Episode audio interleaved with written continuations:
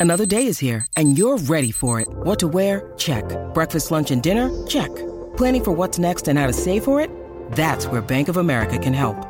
For your financial to-dos, Bank of America has experts ready to help get you closer to your goals. Get started at one of our local financial centers or 24-7 in our mobile banking app. Find a location near you at bankofamerica.com slash talk to us. What would you like the power to do?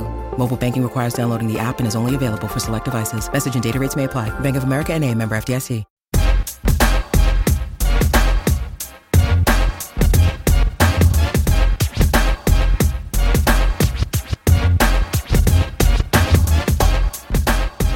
Hey, everybody, I'm Adam Hunter, and welcome to a brand new MMA Roasted. Thank you guys for listening. Thank you, Fox Sports, for having us on. Uh, I just got back from Bloomington, Illinois. I was doing comedy at uh, Last Comedy Club. It was fun. And uh, Sean McCorkle came to my show. He actually drove three hours to come see me, Big Sexy McCorkle, which is which is like it was weird because I never met him before. I never met McCorkle uh, except on Twitter he's called into the show a couple times, but one day all of a sudden McCorkle's like, "See if you could roast me," and I don't, I didn't even know who that was even. Everyone, so then he starts roasting me, going, uh, uh, "Yeah, Adam Hunter, you couldn't, uh, you know, you better sleep outside, but, but so that way you could hear crickets and feel like you're on stage and blah blah blah blah."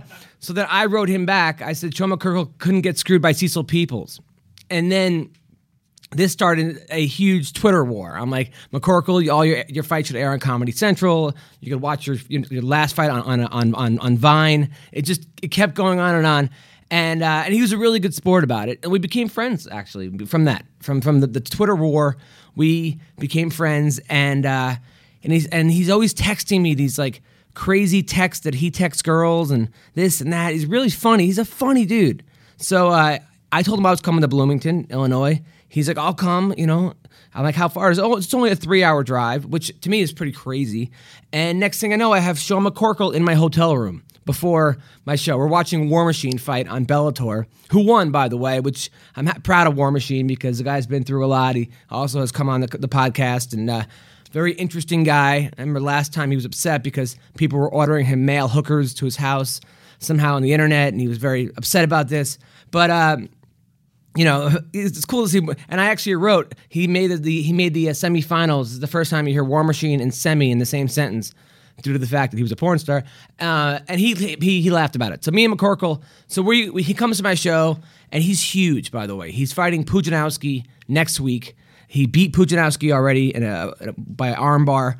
And McCorkle's giving me the whole ins- insight about how, you know, how a lot of times him with other guys and they're fighting, how they kind of set up like, okay, we're to we're gonna make fun of each other. We're gonna start a trash talk war. We're gonna build up our fight, which I, you know, I kind of knew that, but it's like it's funny to, hear it from the from the, the, the actual source. So, uh, so McCorkle tells me that you know he's um. So we're we're out later that night, and it's me, him, and this like nice guy who's kind of like a McLovin. This guy Mike, and so guy this like McLovin kind of guy. He's kind of nerdy guy from Road Trip with glasses and awkward and and he's like, "Man, McCorkle, you're the coolest guy ever. And I want to be like you, McCorkle." And just it was just pretty funny, right? He's the guy's drunk, and uh, I'm asking McCorkle, I'm like, "Hey, since you got a fight next week, are you?" Do you get kind of tense or are you on edge? And he weighs about 310. I'm talking about when I see this guy's huge, he's huge, wearing an affliction shirt, way too tight. And McCorkle's like, nah, man, I'm like the nicest guy in the world. You know, I'm just, I'm just a nice, I'm just trying to be a nice. And then his eyes light up. His eyes get huge and he runs over because I guess somebody, the nerdy guy that we're with, like was walking to the bathroom, and we're, we're at a bar with a bunch of frat boys. It's like, in like Illinois states right there, and he and the guy trips into somebody, and this frat boy pushed him.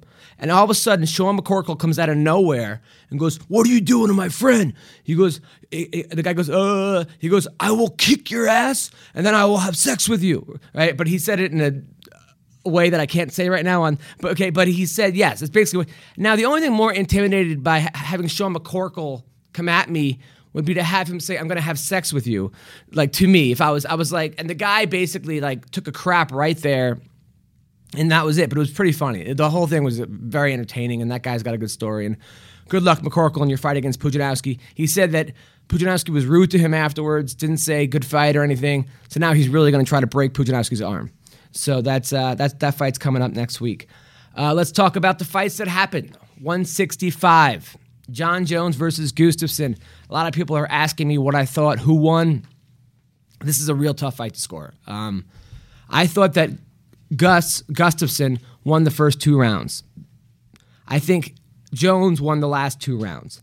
That third round was very close, very close, hard to score. I would almost say it's an even round, and the fight should have been a draw. I could see the fight going both ways. Which, by the way, we need, we need, we need, we need a better name for that. Like could go either way. Maybe maybe since Shayna Baszler called in earlier and said she can go either way. Maybe that, that show could have been a Baszler. Maybe that's I'm going to try to start that now. That show that I mean that that that fight could have been a Baszler. It could have went either way. Um, and it's tough. I think I think you know Jones was a seven to one under uh, favorite in this. Uh, Gustafsson was a seven one underdog, and I honestly have to say that I think Jones overlooked Gustafsson. I think that uh, a couple months before the fight, Jon Jones tweeted a picture of him with a huge gut, holding it looked like he was pregnant, and saying, "Oh, I, I got to get in better shape." You know, look when you're the champion of the world in your weight division, and people are saying that you're pound for pound the best fighter, and, and you're you're starting to become known as the best fighter in the world in all weight divisions you should not be posting a picture of your big gut hanging out. I, am sorry. I, I, hate to be the I hate to be the, the, the bearer of bad news and the guy, but look, you know, it's like, uh, and then that was sign one of like maybe he's not taking this fight seriously. Then the week of the fight, he's saying he wants to box a Klitschko. Now, you know, it's one. It's when Anderson Silva was saying he wanted to fight Roy Jones before his fight with Weidman. That that was ridiculous. First of all, Roy Jones wasn't even isn't even in the top 30. He's out of his prime. Roy Jones in his prime was one of the best fighters in the world, if not the best fighter. But this is Roy Jones like eight years out of his prime. And I still think Roy Jones would beat Silva in a boxing match. In an MMA fight, no contest. In a boxing match, Jones wins. When we're saying that when Jon Jones is calling out Klitschko, either Klitschko, Vladimir or Vitaly Klitschko, who's 265 not even in the, your weight class, and saying he wants to box this box this guy. Are you kidding? That would that would be a murder. It, it wouldn't be wouldn't go longer than one or two rounds. And why are you focusing on Vladimir Klitschko when you got fighting Gustafsson? Gustafsson's not saying I want to box a Klitschko. So that's number two of overlooking your opponent. And and that's the thing. It's like Gustafsson. You know, it's funny because we have Mark Munoz here or Munoz here, and he was saying that he thought Gustafsson was going to win. And I said, I thought he was, he was being crazy. He goes, no, his, his takedowns are, are on point. He's taking me down in practice. And that was, and he said the takedown he was going to use was the exact thing he used against Jon Jones, which was pretty amazing, actually. And then Gustafsson's training with Phil Davis, with Brandon Vera, who are not exactly Jon Jones's body type, but but they're tall guys with a lot of length and he's taking this very seriously. And he's also a 71 dog, 7 to 1 dog, so he's got nothing to lose. Nothing to lose. He's, he's supposed to lose. So you got a guy like Jon Jones who's talking about boxing a Klitschko. He's posting pictures of himself out of shape. And then he's saying he wants a movie career. He goes, Yeah, I want to be like The Rock. Dude, The Rock is a very special type of actor. He's got this charisma. He's got this, he's great on the mic. It's why he was so good at wrestling. He, he connected. I mean, I, I'm sorry, Jon Jones. I, I think you're an amazing fighter, if not the best fighter in the world, but I don't want to watch you in the, the Tooth Fairy 2. I, I just don't want to see Jon Jones in the in the Tooth Fairy 2. I, I, I don't think that's the movie I, I want to see. Now, I'm not Jon Jones hating. I'm a big Jon Jones fan. I met Jon Jones at the MMA Awards, and he could not have been cooler. He was a nice, he was humble, he was he was super nice. It was me, him, uh, Scrape, Punk Ass, and Tom Sizemore in a room. And Tom Sizemore had no idea who Jon Jones was. And I was trying to explain to Sizemore who Jones was. And I was like, Jones, man, that move you do where you where you touch the guy's leg and you come back with a spinning elbow, that is the coolest move ever. You know, and Jones was super engaging and super nice. I think he gets a bad rap because he comes across arrogant. He doesn't really talk that much. He comes across, you know, people with the whole DUI thing, and and he, you know, Jon Jones is Jon Jones. He, he's an amazing athlete, but he's also a guy in this last fight who said he fell in love with his boxing. When a wrestler, when I'm calling Jon Jones primarily a wrestler because he started out wrestling, he was a I think a two-time state champion of New York. He got a scholarship to Iowa, which he didn't take because instead he he uh, he he went somewhere else. He he got his girlfriend pregnant and took wanted to be with the kid and, and raised the kid. He obviously a guy who, who has character and you know uh, a very accountable guy. But I think he st- when he started off as a wrestler and then became a, a striker. Uh, secondly, you know, a lot of these guys who fall in love with their striking, who start off as wrestlers, it doesn't go very well for them. You have to kind of stick with your base and move out slowly. Look at a guy like Josh Koscheck, who was primarily a striker, uh, primarily a wrestler, and then became a striker, and that it didn't go very. well. He had to get back to his roots, and that's that's another thing that uh, that I thought went wrong with that. But as far as like you know, everyone saying Gus was robbed, I don't think he was robbed. I think it was a I think it was a pretty good decision, actually. I, you know, it used to be in boxing you, you have to beat the champion to in order to win. It's not necessarily that's how it is in MMA, and you know I don't want to start that now. But for example, I thought Frankie Edgar losing to Ben Henderson in the second fight was way more of a robbery than this fight. Um, other fights I, I, thought were actually were, were actually not not not as not not as uh, as uh, close. I think a lot of times when a guy's a seven to one underdog and he's fighting a guy like Jon Jones who's looked so unbeatable in all his fights, people are, are looking to give the other guy, you know, the close rounds. I think, pers- okay, draw is what I thought it was. The third round was even. So that's what I think. Uh, there were a couple other fights in the card. The Eddie Wineland uh, fight. I mean, how good is Barao? I mean, the guy hasn't lost in 30 fights. I was saying that the last time he lost, Dana White had an afro. I, I mean, the guy, he's he's unbelievable. He he hasn't lost in 30 fights. I think he lost his first fight ever and went on a 30 fight win streak. And these guys from Brazil are just they're hungry. They're I'm not saying Eddie Wineland's not hungry, but these guys like when you get these guys who are from you know countries who who are very poverty stricken, and not that the U.S. isn't, but you get these guys who grew up in Brazil or or the other guy. Uh, Nurmagomedov, I just butchered his name from from from Russia. You know, my friend John uh, Roy, who's a comic, has a really funny story, a funny joke about how Europeans in the NBA can't get intimidated. He's like, you're not gonna intimidate a guy from Bosnia, a guy from Serbia. what are you gonna say to that guy, dude? Check out my double dribble. What are you gonna do? My country was was blown up in in, in, in, in the, in the war of Kosovo. I mean, I mean, what, what are you gonna say to these guys? So it's sort of the same thing. And and and these Russians, um, actually, Bellator is being very smart. They're not just signing fighters now. They're signing they're, fighting, signing teams. They're bringing they're, they're signing the entire team from Russia and bringing them over. And uh, and and and you know, I kind of felt bad actually for Pat Healy in that fight because Pat Healy's a guy who lost $130,000 after his last fight due to a marijuana test, which went to Bryan Caraway, who then said, "Hey man, smoking pot is wrong." I mean, come on, uh, dude. And and then he had to get. Then they stick him with a fighter who's twenty and zero, never lost, who's a three-time sambo champion, whose takedowns are insane.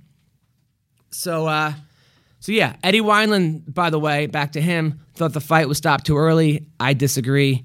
I thought it was a pretty good stoppage. Um, you don't want to see a guy take take unnecessary punishment.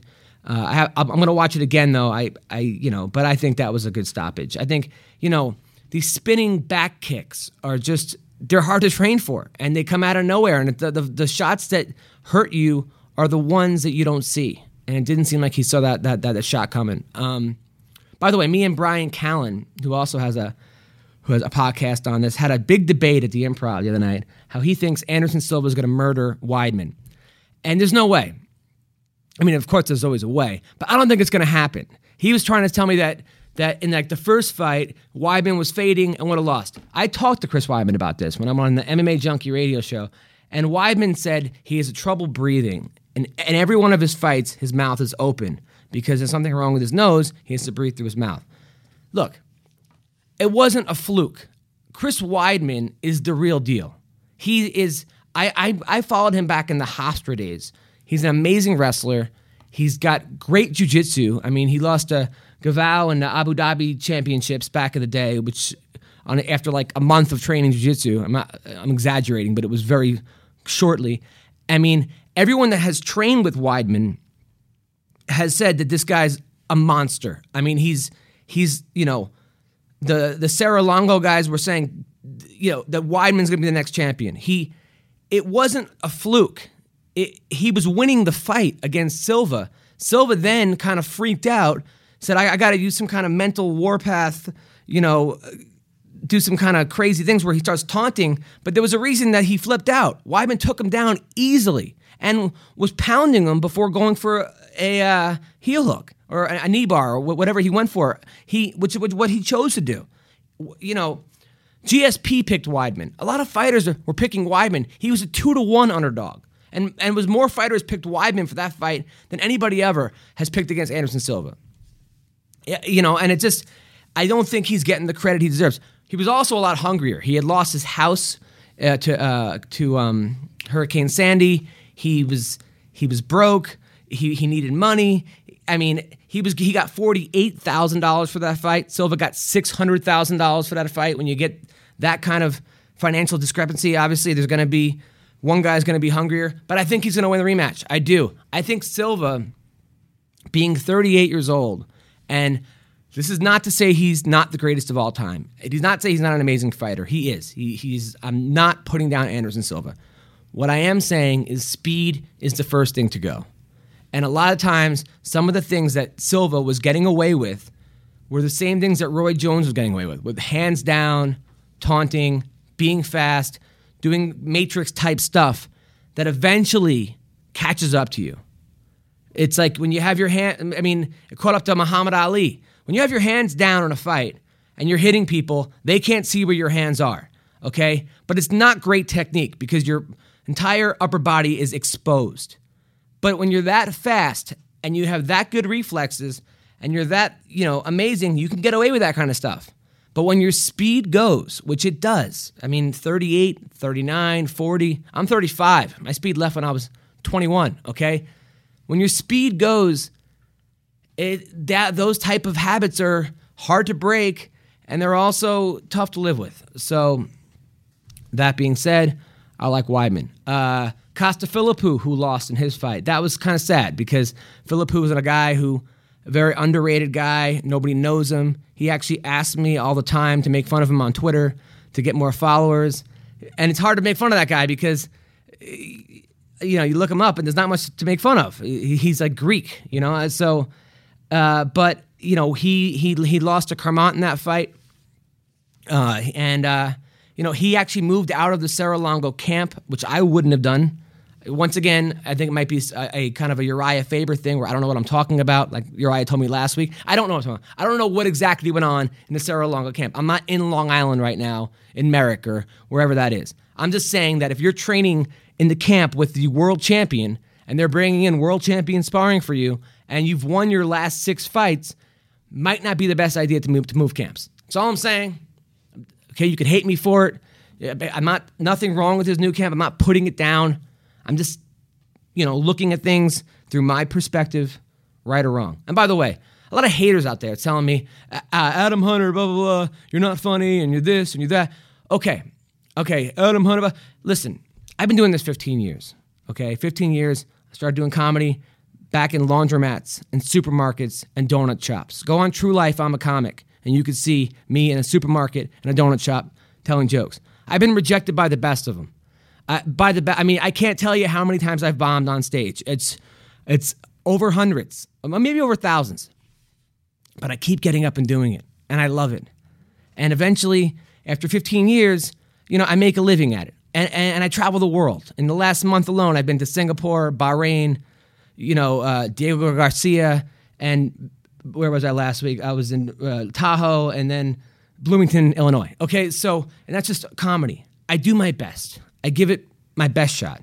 This is what I have. I give him I did text from last fight. I did a podcast as good as I could do.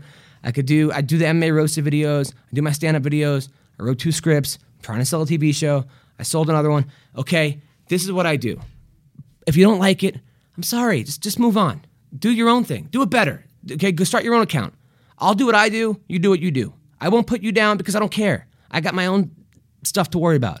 That's that's that's all I can say. If you don't like it, just just move on.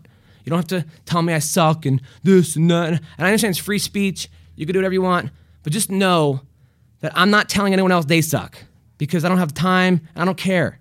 Okay? I, am not, and, and, don't tell me I suck and they ask me to go on your podcast. Uh, it's just not going to happen. All right. That's all right. So, uh, funny thing that happened during the the Philippou fight. I, I so Philippou said he wanted to fight Bisping after he won. He obviously got he got wrestled wrestled by uh, Carmont, and uh, you know he didn't lose. So after during that fight, I actually wrote out Michael Bisping agreed to fight Philippou as, as a joke. And then, of course, people tag Bisping. Really? Oh, figures that you would call out somebody that you just lost.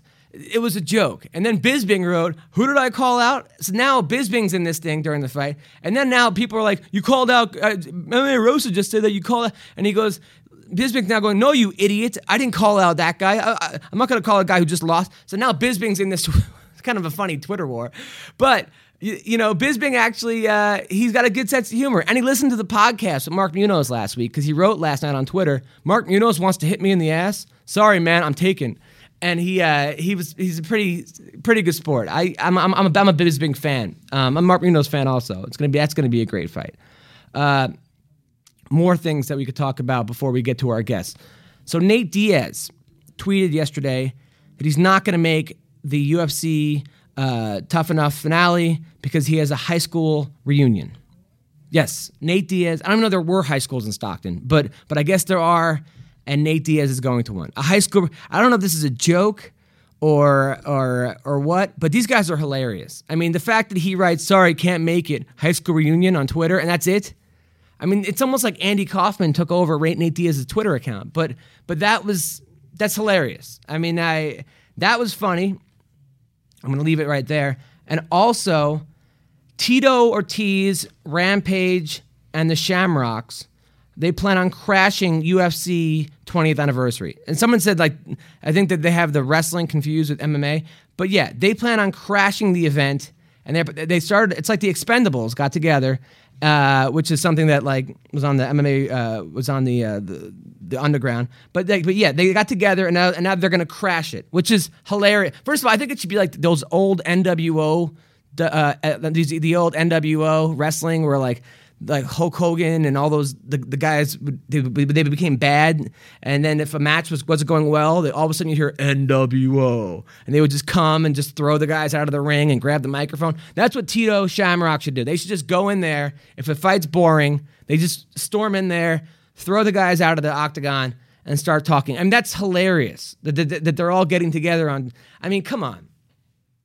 I want to see it. I want to see those guys crash the 20th anniversary. I think that would be hilarious. They got to film it though. They got to film it, and that should be on like a separate, like meanwhile, like a like a like a picture on picture screen where you could see on the bottom of the screen Tito and the A team down there crashing it. I think that's that's brilliant. Good, good for you guys. Good for Tito and Rampage. Uh, we are going to call Jim Ross right now. We have Jim Ross on the podcast, who is a legend, legend, Hall of Famer commentator, referee, wrestler. He wasn't a wrestler. Yeah, he has he has wrestled according. He does, yeah. Okay, thank you. Yes, he's a wrestler. He has his own cookbook, barbecue sauce, and we're gonna call him right now.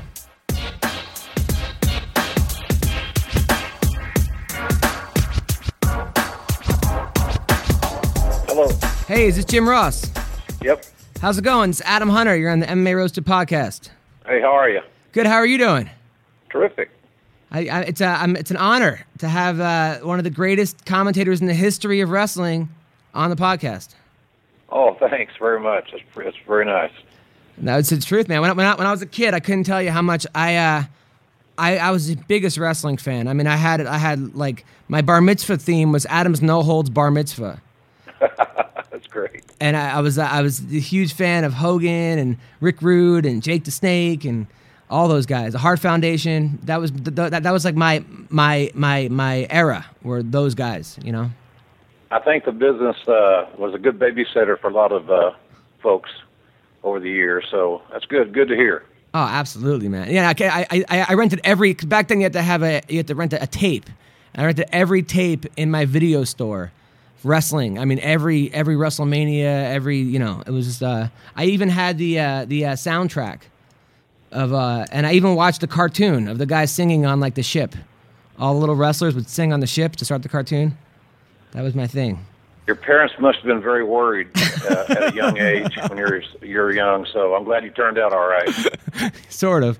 So, uh, so what's going on? You're you're thinking about going into the MMA commentating? Well, you know that's. Uh, I think that kind of got uh, blown up a little bit. You know, it's it's an interest. Uh, I've got a lot of interests, uh, and I'm a big MMA fan. So uh, it was a question that was asked, and and certainly uh, I won't close any doors on any opportunity. Uh, I'm not. You know, I'm smarter than I look, and I, uh, you know, us Okies maybe not known for our intelligence, but uh, I'm certainly not going to turn down any opportunity that uh, that sounds like a fun uh, a fun journey. You know, even though I'm no longer with WWE and quote unquote retired from them, uh, as I've mentioned, and I'm not retired from life. I've got plenty of interests and plenty of things I'd like to do. So, and that's one of them. You know, I'm a I'm a fan of MMA, and I, but you know, I could say the same thing. I'm a fan of football. Right. Uh, uh, so, I'm, there's a lot of things I, I, I like doing. I like writing. Uh, that's probably going to play into my situation, and and I just had a one man show that I did in the UK uh, that did uh, my first kind of maiden voyage in that area, and uh, we had great success there in those. And uh, so I would say if anything is at the top of my list right now, it's probably pursuing the the, the one man show touring, uh, which uh, we we are working on. Uh, you know, kind of putting together for 2014. Well, now, what's that about? Well, it's uh, it's just kind of about uh, how I uh, came from uh, uh, a chubby little only child growing up on a farm in eastern Oklahoma to uh, becoming uh, uh, an EVP in WWE uh, to broadcasting, uh, you know, some of the biggest uh, sports entertainment events in the history of the business, and and getting into business in a very unlikely manner. You know, I didn't have relatives. I didn't have a I didn't have an in. I kind of backed in. I kind of came through the back door and, and went in the territory days, which were very Wild West, uh, you know, sex, drugs, and rock and roll era in the 70s, and and then surviving all that and and migrating through the ranks and uh, earning a you know a, a decent level of success in a very unique field of entertainment. Did you get involved in the sex, drugs, and rock and roll at all, or no? Well, I uh, I'm not going to go into a great deal of detail, but uh, I wasn't a wallflower. You were in a wallflower. I was not a wallflower. So it was sort of. I was one of the boys. You know, I like any anybody in that era. You know, you you had your share of fun, and uh, uh, and uh, it was hard to have fun. It's hard to have a lot of fun when you're making forty dollars a day. yeah. So uh, it was a, but it was a unique experience, and uh, it was a unique culture. You know, it was a unique era for for everything. You know, uh, in in the '70s was a unique time. So, and then I migrated to the '80s, and and then the cable, the invention of uh, uh, uh, wrestling, pro wrestling on cable TV. I was able to be at the right place, the right time for that. Uh, the beginnings of pay per view. Uh, I was in the early days of that. So I, I, I've been able to be lucky enough to go through a lot of unique eras that uh, uh, you know I've, I want to write about. I want to talk about. So that's kind of what our what my one man show is about. And I've had three bouts of Bell's palsy, which is a facial paralysis. I've got a southern accent, as anybody that has hearing can determine. Uh, so I'm not. I wasn't the most likely of candidates to maintain a broadcasting career for as long as I did, and you know, and I, but I persevered, and I just refused to let any of those uh, issues define me or sidetrack me. I became mostly invested in what I did, and I've done that with everything. Even even the year I did uh, XFL football on NBC, we didn't have a great game on the field, but I prepared like it was a Super Bowl. I was invested in that per- in that process, and that's kind of how I uh, approach everything. Quite frankly. No, you have a very. Uh, you're a very inspiring guy. Um, what what happened with the WWE? Now you said that you retired. Were you let go? What a lot of people want to know what what what really happened. Well, you know, the, I think it was a it was it was a lot more mutual than uh, the internet reports uh, are uh, reporting. Uh, you know, the uh, I think it was this time. I think it was time for both of us to move on. Uh, I I, I kind of I started. To, I was thinking the other day. So well, you know, I, I'm I, I was going to stay as long as Mario uh, Mario stayed with the Yankees as a closer, but uh, that probably wouldn't be very believable. Uh, it was this time. You know, I'm I'm ready for something new.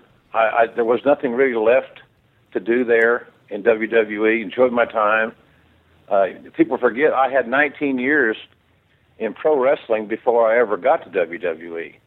So it wasn't like I haven't had a, a long run. 39 years is a long time to do any any one job. No. So it was. I just thought it was time to do something else. And there's while I'm still young enough and healthy enough, uh, you know, I wanted to try other things. So it wasn't as chaotic or as uh, as much as a calamity as some are making it out to be. Uh, no ill will toward them. You know, I made a great living there, uh, and uh, so. But it's just time. It's time to do other things that that I think uh, I can contribute. No, you definitely have a certain uh, style that just resonates with the fans. I mean, the fact that like at one point you were you were brought back as a heel, and the fans didn't make you a heel because they they, they liked you too much. uh, you definitely have this this thing that fans just love to listen to you, and I think that would be great uh, in the MMA world. Uh, are now are you familiar with like a lot of the jujitsu element and then the wrestling element and the boxing element? Well, the, as far as I've been a boxing fan, my dad was a huge boxing fan. So back in the day when boxing was really big, and I understand that boxing is big now uh, if you always include Floyd Mayweather. Uh, but when boxing was really big across the board, my dad was a huge boxing fan, and I, I read all about boxing. We watched the Friday night fights with Don Dunphy, uh, sponsored by Gillette Super Blue Blades, every Friday night. So I grew up as a boxing fan, number one. Secondly, I grew up in Oklahoma, where amateur wrestling is king, Right. uh, and it has been for generations and generations. So the wrestling, the ground element, and the wrestling element is something that I'm not unfamiliar with whatsoever. Over the years of watching uh, the uh, mixed martial arts, since the Bob Meyrowitz days in the early 90s, uh, I have uh, tried to acquire a level of knowledge on the uh, uh, jiu-jitsu elements of mar- mixed martial arts. To tell you I'm an expert at it would be a misnomer. In other words, a lie. Uh, but I am probably uh, a more of a in-depth fan than uh, than some would perceive, because I, I when I like something, I I jump into it. I really study it. I want to learn more about it, and that's kind of in what the the, element that I needed to catch up on was the jiu-jitsu element uh, in, in in MMA. So. Uh, I believe that if you're a broadcaster and you're a storyteller and you're a communicator, no matter the sport or the entity, if you invest yourself in it, you study, and you and you damn sure want to do a good job, uh, it can be done. And I believe that, I, maybe it sounds ego egocentric, uh, of which I probably have an ample amount of confidence that I could probably broadcast anything I set my mind to if given an opportunity. Right. Does that sound like a turd? No, no, no. You sound like a guy who's uh, who's who's who's a Hall of Famer. I mean, uh, you sound like one of the. That's that's something that you know that you should. I mean, I understand that, uh, and I think you, you know you, you, you raise a lot of valid points. Um, who were some of your favorite fighters to watch? Well, you know, I got a, I got, I, of course, the I get. Uh, I like Johnny Hendricks because he's an Oklahoma kid. Got a hell of a big fight coming up Yeah. and I got a lot of confidence in him, and I enjoy watching him. He's uh, for a lot of reasons passionate. He he brings uh, that uh, you can tell his passion, and he's tougher than, tougher than a two dollar steak. This kid is really an animal. He was a great high school wrestler in Oklahoma. Uh, you know, wrestled at Oklahoma State. I'm not an Oklahoma State fan. I'm an Oklahoma fan, but you can't help but respect him. But I think Georges St. Pierre is one of the. He's an artist. He's a Rembrandt in the octagon. Uh, I like to watch Anderson Silva uh, I love the fact that he seems to, uh, sans the Brazilian fans, seems to build on the fact that he's uh, uh, he's a villain to some people. Because some people, he's so good at people wanting to lose, which is a Jon Bones Jones syndrome right now. He's so good. He's like Floyd Mayweather. I did a blog the other day about that. I said, you know, Jones has taken on some of the properties of Floyd Mayweather, who a lot of people buy his fights to see him get his ass whipped. Uh, and Jones is in that category. Sort of don't take anything away from him. He's that good, and you have to be that good to get that kind of reaction. Uh, I was a big Brock Lesnar fan when he went to MMA. I recruited Brock Lesnar uh, with our team out of University of Minnesota. We started recruiting him as a junior in college, so uh, I've I've got a uh, had an affinity for uh, Brock in MMA. But uh, there's a lot, you know, I I, love, I like the class and the dignity that uh, uh, Cain Velasquez carries. Uh, you got to love the skill set of Junior Dos Santos. Uh, you know, I'm looking forward to their rubber match uh, in the their third uh, match coming up uh, later later on in this year, and uh, that's one. As a matter of fact, that one's pretty close to me. I may have to try to see if I can't wrangle some tickets for that one. That's a that'd be a cool match to see if, in person. Who do you think wins that fight? Well, you know, I I, I still like uh, Velasquez. I, I think I like Velasquez from the simple standpoint that his wrestling skills are just uh, amazing, and his his uh, cardiovascular conditioning is about as good as I've ever seen for someone that big. So until, uh, but you know, here's the deal: when they're unless somebody changes the rules and they maintain wearing four ounce gloves, anything can happen. Uh, no one's bulletproof. But I'm going to go with uh, with Velasquez uh, uh, in the in the rubber match, simply because I think his ground game is too overpowering, and he's got this amazing motor that just never stops. Now, now uh, you were in charge of recruiting a lot of guys and uh, getting the guys over, and like a lot of behind the scenes stuff in the WWE and the, and, and also the NWA. Uh, would you want to do something like that for MMA? Kind of like build up the brand. Well, it'd be an, it'd be an intriguing uh, challenge. You know, uh, it, it's a general question, but yeah, you know that, that would interest me. Uh, I've always had, uh, uh, in, I've always enjoyed communicating with athletes. Uh, I enjoy, uh, you know, they they want to be, they want structure, whether they want to admit it or not. They want leadership, and the, the main thing that they want, and I think this is what Dana White provides these guys is is just point blank honesty. Uh, they don't want to be told how to make the watch. They want to be told what time it is. And honesty is always the best policy. And uh, so you treat them like a man, you generally get uh, good results back, unless they're just, you know, unless they're just cut out of bad cloth. And then I have the Jimmy, I always have the Jimmy Johnson, uh, the old coach of the Cowboys philosophy. I'll do all I can to solve your problem. But if we've exhausted all our opportunities, the only thing left I have to do is eliminate the problem. And you tell them that up front. Right. So, and I think they like that. So, they, they, yeah, that would be that would be interesting. You know, uh, working with with talent and, and uh, helping them maximize their potential. Uh, maybe give them a few pointers on how to communicate. Uh, not doing wrestling promos, but simply being able to be yourself and uh, be succinct and and be honest. But would And you- I think fans love the honesty. But a guy like Chael, who seems to cross over wrestling and uh, MMA, and it seemed like Brock did that for a while. Don't you think that, in like at least some, with some of the guys in like say Bellator or World Series of Fighting or some of the the undercard guys in the in, in the UFC could kind of use that uh, to kind of build their brand? Well, if they're smart, they will. Uh, you, you have to make the fighters have to make uh, a, an emotional attachment to the fan base, and the fans pay the tab.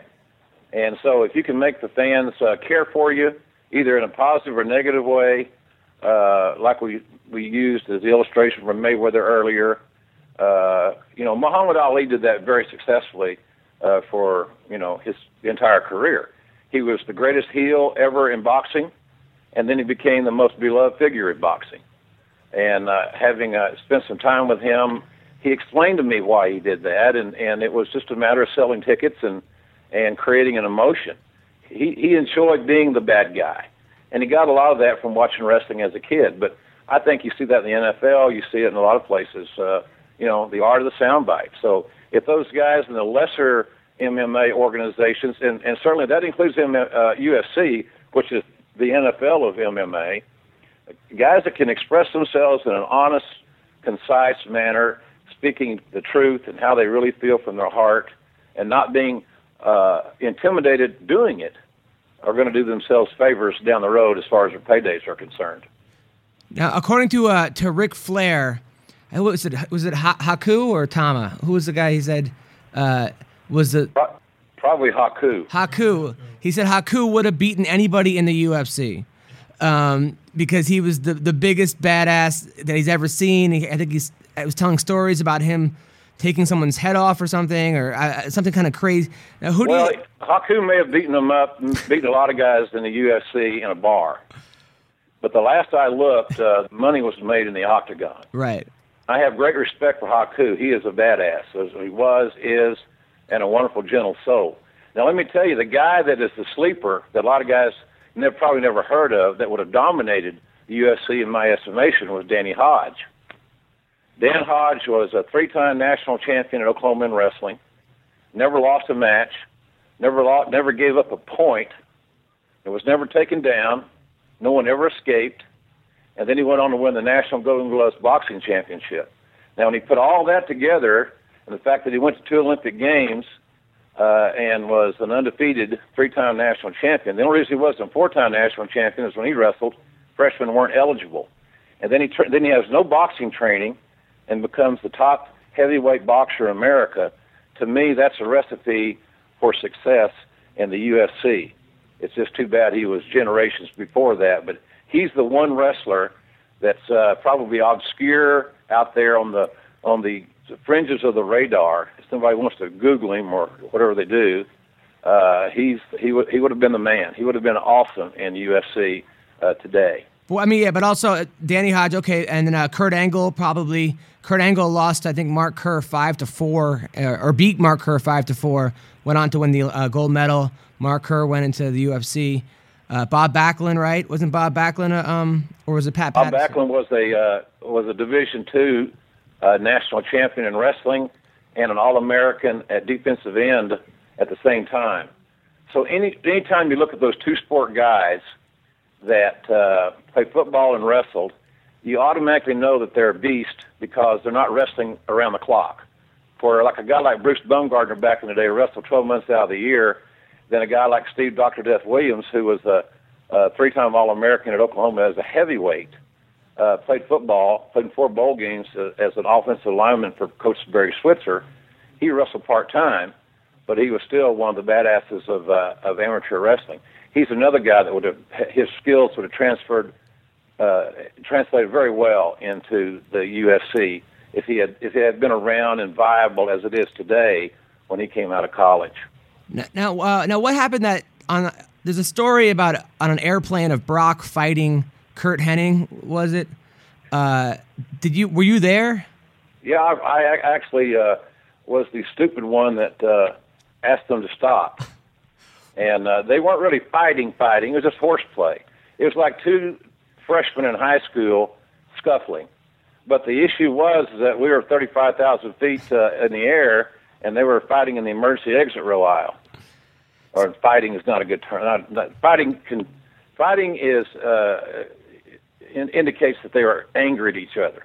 They were having fun. They were best friends. They were great friends, uh, and they were just uh, they were horsing around more than anything. But when you get two guys that big, that strong, and they start horsing around, uh, it uh, it looks sometimes a lot worse than it was. But uh, it was a it was they and when you when we, when I asked them to stop, uh, they were they were cool. They did right away. There was no problem. So, uh, but they did have a little scuffle at thirty five thousand feet.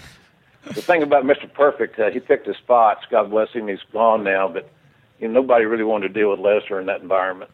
Yeah. Now it seemed like a lot of guys didn't want to work at Lesnar because he was too hard on people. Uh, that that's like, that was the word in wrestling. He kind of didn't know how to pull punches, or he sort of is that was it? Is there any truth to that? Well, he was pretty rugged. He was pretty rugged, but we had a lot of rugged guys. But you know, you go back to a lot of the old timers, and you know, the old saying is, "It's not ballet." Even though wrestling is showbiz, and it's becoming even more showbiz. But back in back in the day, it was a lot more athletically based. You know, it was my job as a broadcaster to bring some passion and uh, storytelling to that, and suspend your disbelief. So if I could suspend your disbelief in a pro wrestling match and get you to emotionally invest in what you were seeing, like you were talking about when you were uh, a kid, uh, why couldn't I do that in a real sport? Uh, no, yeah, I think I think you could. I think did, that, did you see that like YouTube clip of they have you they uh, doing a voiceover of MMA guys? I have seen that. It's kind of it's kind of funny. I, I've seen them in basketball. I've seen them in the NFL. That uh, Jadeveon Clowney's hit uh, had a JR voiceover, which is kind of funny as well. So it's just a matter, again, as I mentioned earlier. You just if you're a storyteller and that's your skill, that's your skill set, and you like what you're broadcasting, and you care about it, and you're invested in it as a emotionally and and in every way, then I believe that uh, nothing's impossible. Uh, but the issue that I, I want to always have, and I don't know if it's going to bite me in the ass or or not, is the fact that I am so identified with that genre that there may be some that have uh, reluctance to give me the opportunity to uh, be involved in MMA.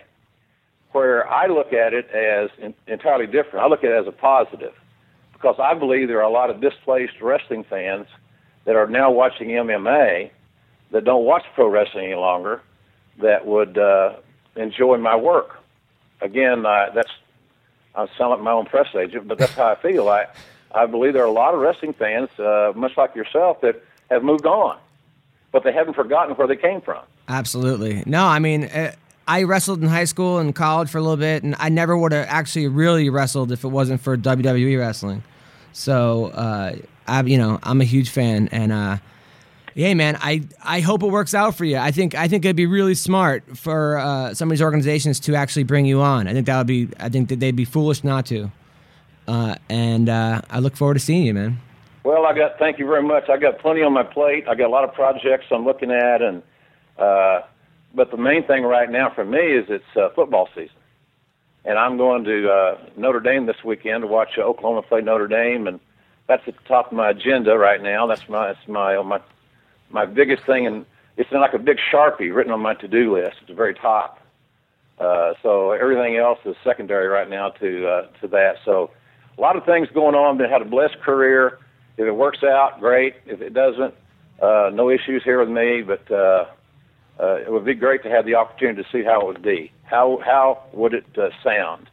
And I also believe that I could probably help in analyzing if working with experts is uh, something that I would embrace because engaging them in conversation, bringing out points that I think the fans would want would be intrigued to hear, uh, would be kind of kind of provocative as well. So we'll see how it all goes. It's all good, man. You know, if you got your health, uh, which I do, then everything else downhill. Cool. Well, thanks a lot, Jim. Th- thanks for calling in. Appreciate you. Thank you. Take care. Hello. Hello, is this the Venezuelan Vixen? Yes, sir. Hey, how's it going? This is Adam Hunter. You're on the MMA Roasted podcast. What's going on, Adam? How are you? By congratulations on all your recent success. Thank you. Thank you. And you you, you uh, look beautiful too on the TV. By the way, You're a very hot girl. Well, that's that's that's saying a lot, but thank you. I appreciate that. No, what? You, I mean, come on. You know that you're a pretty girl, correct? Well, I mean, I'm not like the most hideous person I've ever seen, but I'm pretty self-conscious in general. So I, I, I get really awkwarded out when people say all that stuff. It makes me feel really weird. Oh, good, good, good. We're off to a great start. So, um, now you. Be- so, in, in, in the first episode, uh, we'll talk about your victory over over Shayna. Uh, I think you know Shane, I think you were overlooked a little bit, right? People, were you coming in as like Right. the underdog. I mean, want to want to tell us about that fight a little bit? That is correct. Uh, yeah, no, I think uh, I was underestimated. I think that nobody on my team thought I was going to win, and uh, I proved everybody wrong. So it, it feels good to, to get that victory. Now, now after the fight, Shayna said that 99 out of 100 times she beats you. She's a liar. I mean, right? I mean, you think that that, that was kind of like sour grapes? Absolutely. And that's understandable, you know, but I don't think that you should ever underestimate your opponent. And, uh, you know, I think that maybe she learned that now. Right now, now you started MMA pretty recently, correct? I mean, you you were saying that you and your sister went to a gym and kind of picked it up. I mean, how many years ago did you uh, did you start? All right, so I walked into uh, a cardio kickboxing class at Jiu-Jitsu uh, in the end of October of 08. I remember it was the end of the month. And uh, I took my first MMA fight six months later, April of 09. Wow. And then let's see, some severe injuries have happened. I got uh, ran over on the street and hit by a car, broke my nose, and uh, I got my arm dislocated in a fight against Moras, and I had a torn ACL and a torn meniscus. So between April of '09 and now, I've been in and out with injuries and all that jazz. I'm sure I would have been more on the map had I not had so many serious injuries, but those injuries held me back for a while. So that's why they keep calling me a, an unknown. How how how'd you get hit by a car? Well, you see, uh, I was being not so smart, and um, my girlfriends asked me to be the designated driver five days before I had a fight in Alaska. And so I was out on the street and uh, I was walking on the sidewalk and I was like lagging behind because they wanted to go to another bar and I didn't want to go. And so I was texting on my cell phone. These guys came around the corner cat calling me. They're like, oh, Mamacita, Mamacita, whoop, whoop, whoop. And uh, I didn't pay attention to them, and so they passed this parallel parking spot and like stopped at the red light, and then they reversed their car as fast as they can to the parallel parking spot that they had passed, like three parking spots back, and like went to go like I guess show me their sweet parallel parking skills, and instead of like turning the wheel one way, they just like slammed on the gas instead of the brake and jumped the curb and, and ran me over, and. uh it was pretty bad. Wow. Was it uh, Rampage driving the car? Uh, no, no. I wish maybe I would have got a little bit more money out of him, but Oh, man. actually, I'm still, I'm still in the settlement, as a matter of fact. So Wow, that's that's rough. That is that that is rough. Now I it was rough. I got my nose shattered, and I took a fight. You know, pretty recently after that, and took my first loss. So after that, I wanted to hide under a rock and die and quit everything. It was terrible. now is they talking about the, the loss to Sarah? That's right. Right now, are you now now? Do you want to avenge that loss now that you've seen her train? And now, I mean, is that something on your to do list? Absolutely, yes. Yeah, good. Uh, now, I'm, I'm watching the show every week, and uh, I gotta say, it seems like everyone in the house is mad at you. Uh, last week, Yeah. last week, Anthony came on and said that you're constantly bending over slowly, showing your ass cheeks. You're uh, you're teasing guys. You have a boyfriend. You don't have a boyfriend. How would you like to respond to this? Um, I would like to respond to this by everybody was super cool with me, and then the second that I said that I was kind of seeing somebody, the whole tune switched. It went from like, "Oh, you're so awesome, Julianna, Julianna," and then the second I said I had a boyfriend, it was like flatline. They all hated me after that. None of the guys talked to me, and uh, it, it was it was pretty disappointing, you know, just because I, I I obviously wasn't there to, to find a boyfriend. Uh, that wasn't like I said on my list of things to do. But when you're in the house for a long time, you know you get to know everybody like the first week. So like after you know time goes by, you know you're begging for things to talk about, and you know you start talking about some things because you're so bored and stuff like that. So and the way that they edit the TV and stuff like that, you know, I kind of got caught up in in the mix, and it makes it look like I'm trying to, you know, get with Holdsworth and whatnot. But that that wasn't the case, and we were just having like a regular, normal conversation. And and when I said, you know, that I was all about friends with benefits, I didn't mean me personally. I meant like I know a lot of people that do the friends with benefits thing, and and that's totally cool and all about it. You know, you guys do your thing, you know, but I wasn't talking about like myself. I was just saying, you know, I understand that kind of dynamic between relationships and stuff like that. As far as uh, Anthony goes, like I said, I just don't think that he was too enthralled with the fact that I was seeing somebody and that I wasn't interested in him in the slightest. And uh, I don't know. I just think it's funny that like Cody Bollinger, like the whole time he got there, he's telling everybody that he like how he like screwed his wife in the bathroom and like was talking about like all these sexually derogatory things and stuff like that. And he like constantly, constantly kept talking about people hooking up in the house and like kept trying to like pigeonhole me to being that person. Like, when are you gonna screw Julianna? Blah blah blah. And I'd be like, dude, you keep saying that over and over, and it sounds like you're the one that wants to get laid around here. I don't know why you keep pointing at me. And I don't know why you keep saying that I'm gonna screw somebody. It sounds like you're trying to get your dick sucked, but whatever, you know. Like they, I don't know, they hated on me for whatever reason. Nobody likes a winner, so I guess that was the case. So wait, so you wait, you saying Cody Cody was hitting on you or not? No, I'm not saying he was hitting on me. I'm just saying that they just like kept poking at me, like kept poking, like thinking that I was gonna like hook up in the house and stuff like that. And I didn't know why they were doing that. I don't know why they felt the need to to to like put me in this position where I was going to be like the tough slut or something like that, and just you know get down with everybody. I don't know why they thought that I was there for that, but that couldn't have been further from the truth. Yeah, because I I know Cody and his wife. She's she is smoking hot. Um, but so they. Yes. So so the so they thought that, that because you were be- so you weren't bending over slowly and showing your ass cheeks just for the for, like for the for the record. No, I live in Spokane, Washington. That's kind of like similar weather to Seattle. You know, though we get all four seasons and whatnot, but I'm in Las Vegas. I'm taking advantage of the fact that the sun is blazing hot every single day. You know what I mean? It's hot. Like I was wearing shorts because that's what you do in the summer. I'm sitting in this mansion where there's a pool at my fingertips and I can go swimming and lay out and tan pretty much for all day if I want, you know? So I was just taking advantage of the fact that I was living in a nice mansion and, and just tanning and relaxing and, and enjoying my me time. I don't understand why they had to make such a big deal out of it. So you think that guys were turned on by you in the house, and then when you said I have, No, no, absolutely not. I don't think that at all. but no, but what you're saying is that guys liked you, but when you said, "Hey, I have a boyfriend," everybody's kind of lost their erections and got upset. Is that sort of how it went? Well, down? I'm not. I'm not saying that that's for sure what happened. I'm just saying that it's kind of weird that like the second that they thought that they knew that I wasn't available, then the the tune kind of changed a bit. And that's just me personally. I'm not speaking for anybody. I'm just saying that that's the way it felt to me. Right. No, I, I, I hear you. I think I it did seem. You know what it is, Julia. You know, you're a very attractive girl.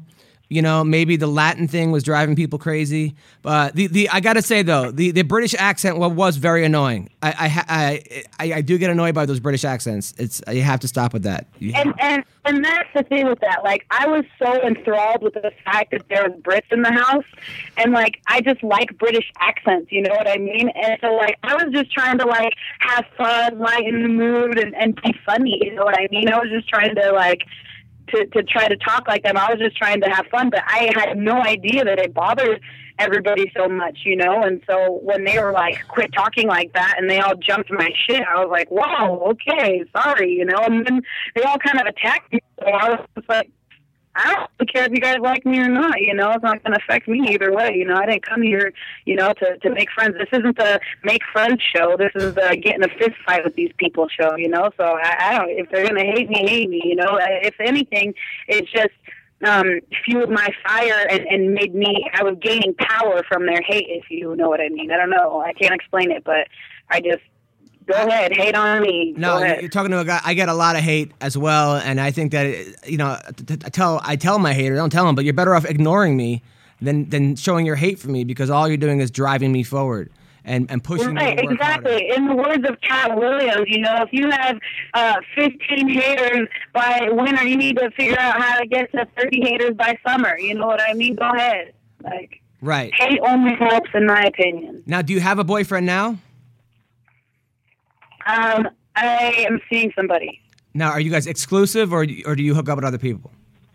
No, I don't hook up with other people. What's wrong with you? I'm not, well, I mean, so you're, if you're seeing somebody, doesn't mean you have a boyfriend. It means that you could be have, you know, you're kind of seeing somebody, but uh, you know, there are other guys out there that maybe once in a while you, you, you I, I don't know. I, I I'm seeing somebody. I kind of like to keep my personal life to, to myself. So that that's what it is, and, and that's the end of discussion. All right, and now, uh, now, just for the record, like, okay, let's say I did ask you out, right? Let's say you were single. How many dates would it take for me to get some? Um, a lot. I'm kind of high maintenance, so you'd probably have to like lay. You know, you'd really have to impress me. Oh God, that's brutal. I'm just kidding. All I need is a buttercup milkshake in your head. Real uh, uh, nice. I'm in. I am. I'm in. That's you, millions of milkshakes. We're, we're, all right. So all right. So the the, the, the last show we're going to talk about. Uh, uh, Roxanne lost, got slammed on her head, and lost to Jessica. Uh, what do you think went wrong in that fight for Roxanne? Um, I don't know. I love Roxanne. She is a warrior. Um, I, I I don't know. I think that maybe to me, after watching the episode, maybe like too many people were like talking to her, so she was like thinking of like a hundred thousand things and listening to like everybody and trying to do everything that everybody was saying instead of just fighting her fight. You know, I think she was probably just overcoached, and I probably didn't help by screaming my head off the whole time. But um, I, I don't know. I, I I don't think that you know Roxanne went out there and and gave it her best shot, and and uh, you know she laid it all out on the line, and that's all you can ask for a fighter. And I think that she did a great job, and and she hung in there, and um, you know I think it, it's a fight, you know, so anything can happen. So she just it wasn't her day that day, and uh, that's it. It seemed like her stand up though was needed a lot of needed a lot a lot of work. It like she was running into Jessica, just kind of running forward and not you know it's kind of running into her punches and getting caught a little bit. Yeah, I think her style is more of like a grappling type style. She's not, uh, you know, she's not like an experienced boxer like Jessica is. But you know, it, it, worked for her the first round. Yeah, no, the first round it definitely did work for her. I was uh I was actually I was impressed. It just seemed like sort of she got a little more tired. It seemed like Jessica had better cardio. Didn't Exactly, and I think that that's what it was. You know, you asked me what was the problem. Probably the cardio is probably the only thing I can say. Now, the fight that went on uh, between earlier in the episode with Dennis Hallman and uh, Edmund. Now, what's going on? What's going on with Ed? It seems like Edmund has kind of a chip on his shoulder, and uh, you know wanted to fight Caraway, and now he's moving up a weight class, a couple, and going against against uh, against Hallman. Next, he's going to call out Cain Velasquez. I I mean, what what's going on with that guy? Uh, with Edmund or with Hallman? With Edmund? Oh, I, I have no idea. I don't know. They're mean. They're crazy. But uh, no, I'm just kidding. Edmund Edmund was nice to me. He was in my corner for the elimination fights, and, and he was relatively sweet. Uh, um, I, I don't know. The, I think it's safe to say that every fighter and, and any person in the fight game business has a little bit of a chip on their shoulder. So it's not to say that he has a problem. I just think that he's very protective of uh, his crew, and and I, I like that. I like his loyalty, and I like the fact that you know he's uh he's a bulldog for the people that he loves, and and he's going to protect them no matter what. And so I, I like his attitude, and and um, I think that you know he just doesn't like he don't he doesn't he doesn't take anything from anybody you know what i mean? And, and so he, he was ready to throw down and uh, i thought that was pretty funny. I actually didn't see that until the episode aired and uh i was actually shocked that that all went down. I thought that was pretty funny. Well, I, I mean, but yeah Hall- Hallman was ready to go. Hallman would have got in that cage right then and there and just probably picked him picked him apart in about two seconds because I've known Hallman for a long time and he's a monster. So Yeah, I mean, Hallman's got two Uh, victories over Matt Hughes in less than a minute, uh, and not that Edmund's not a tough guy or a strong guy or a great striking coach. It just seems like why are you calling out, you know, guys with 50 wins in the UFC or 30 something wins in the UFC? It seems that just seems pretty Absolutely. pretty insane. Um, now, after the first episode, when Ronda was crying, uh, you were quoted as saying that you were happy to make Ronda cry. Would you? I, I- it's not to say that I was happy to make Ronda cry. I, what I mean to say is better her crying than me. You know, this chick's trying to snatch my dreams out of my hand, and I ain't gonna let that happen. Period. So I, yeah, definitely better her crying than me. I, ain't, I, ain't, I, I don't want to cry. Yeah, I mean, me neither. Uh, and and finally, um, it does. You do seem like a spark plug. I have to say, the Venezuelan vixen. Um, and uh, you definitely seem like uh, like, like you're probably crazy in bed. Because normally women that are that are this emotional and and this fitting are, are they have a lot of issues, but they, they take it out in the bedroom. Would you agree with this assessment or? Um, yeah, I'll agree with that. Really? Well, I can only speak for myself. Not to say that I'm like you know some wizard or anything, but I, I'm a very passionate person, so I think that I carry my passion wherever I go. Wow. So like so like dudes are like limping out of the bedroom. Is that what you're tr- trying to like? No, no, I've been known to body triangle a few times. No, I'm kidding. Wow. You so you, wait. You body triangle guys during during sex. This is so uncomfortable. I'm totally joking. Kinda. What kind of? Okay. Well, well. Thank you. I I- think that you've uh, I think you came across really well in this. Uh, you're going to have a line of people, I think, uh, cheering for you now. Now that you know that you body triangle dudes during bedroom times.